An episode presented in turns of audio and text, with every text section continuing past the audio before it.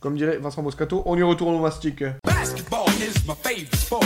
If Jesus paying LeBron, I'm paying Dwayne Wade.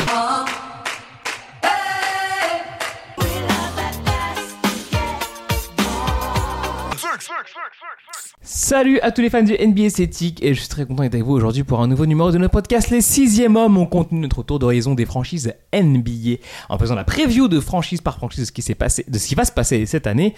Euh, et aujourd'hui, on part du côté du Canada. C'est nos amis champions en titre. euh, des euh, Toronto Raptors et je suis toujours avec Easy. Ça va bien? Tout va bien. euh, Ah non, je, Ah, je si, on a- désolé de faire l'accent, ce con. On est au Canada. Fait. Pas je ouf. le fais très mal. J'arrive Pas- ouais, pas. très, J'arrive très, très- pas. J'arrive C'était très pas. mauvais. Alors du coup, qu'est-ce qui s'est passé cet été pour les Toronto Raptors? Alors il y a- il y a un mec, il est venu, euh, il est devenu champion NBA et il a dit bah vous savez quoi, je me casse. Voilà. Euh, ce mec Ah, c'est je suis arrivé, je suis le meilleur joueur de l'histoire des Raptors et puis bah salut. hein. Ouais, je mec- ferme la porte. Ce mec c'est Kawhi Leonard, vous l'avez compris. Du coup, euh, était Tu vois pas, il a même fait genre bonjour, je gagne. Au revoir.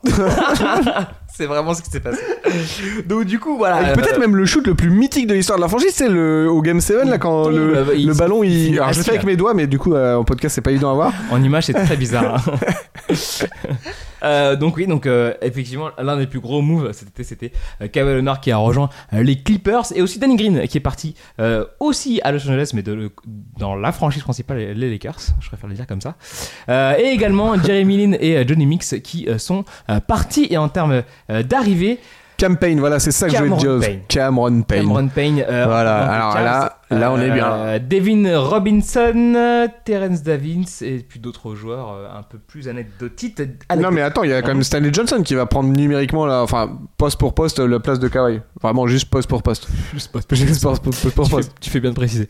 Euh, donc du coup, maintenant qu'on a dit ça, euh, qui tu nous mets sur le terrain À part du coup, bah, Kawhi Leonard qui ne peut plus être Qui n'est mis plus sur le là. terrain. ouais. Voilà. T'es méchant. Hein.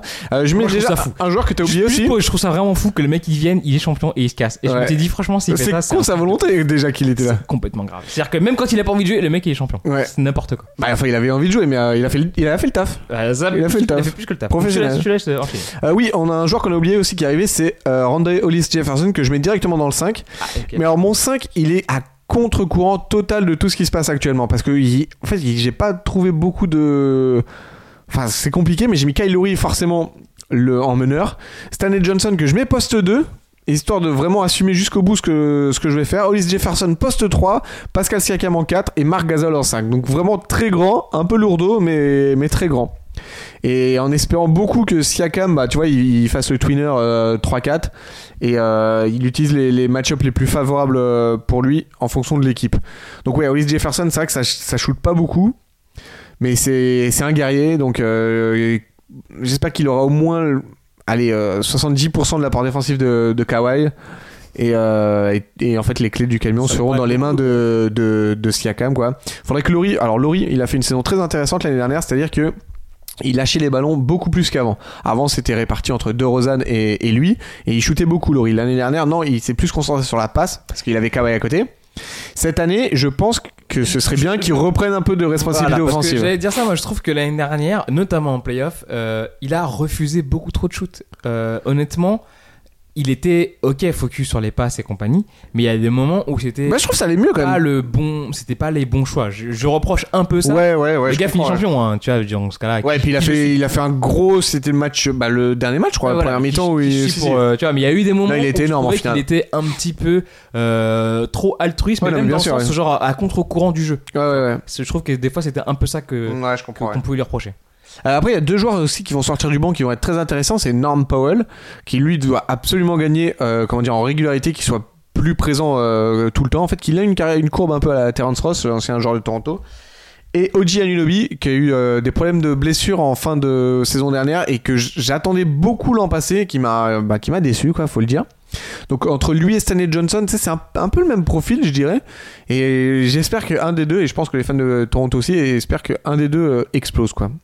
Après, bon, euh, le mec principal, donc c'est Pascal Siakam, on l'a dit, Kyle Lowry, mais le, l'élément principal pour moi, c'est toujours Nick Nurse, qui est, je pense, actuellement le meilleur coach NBA avec Mike Budenholzer.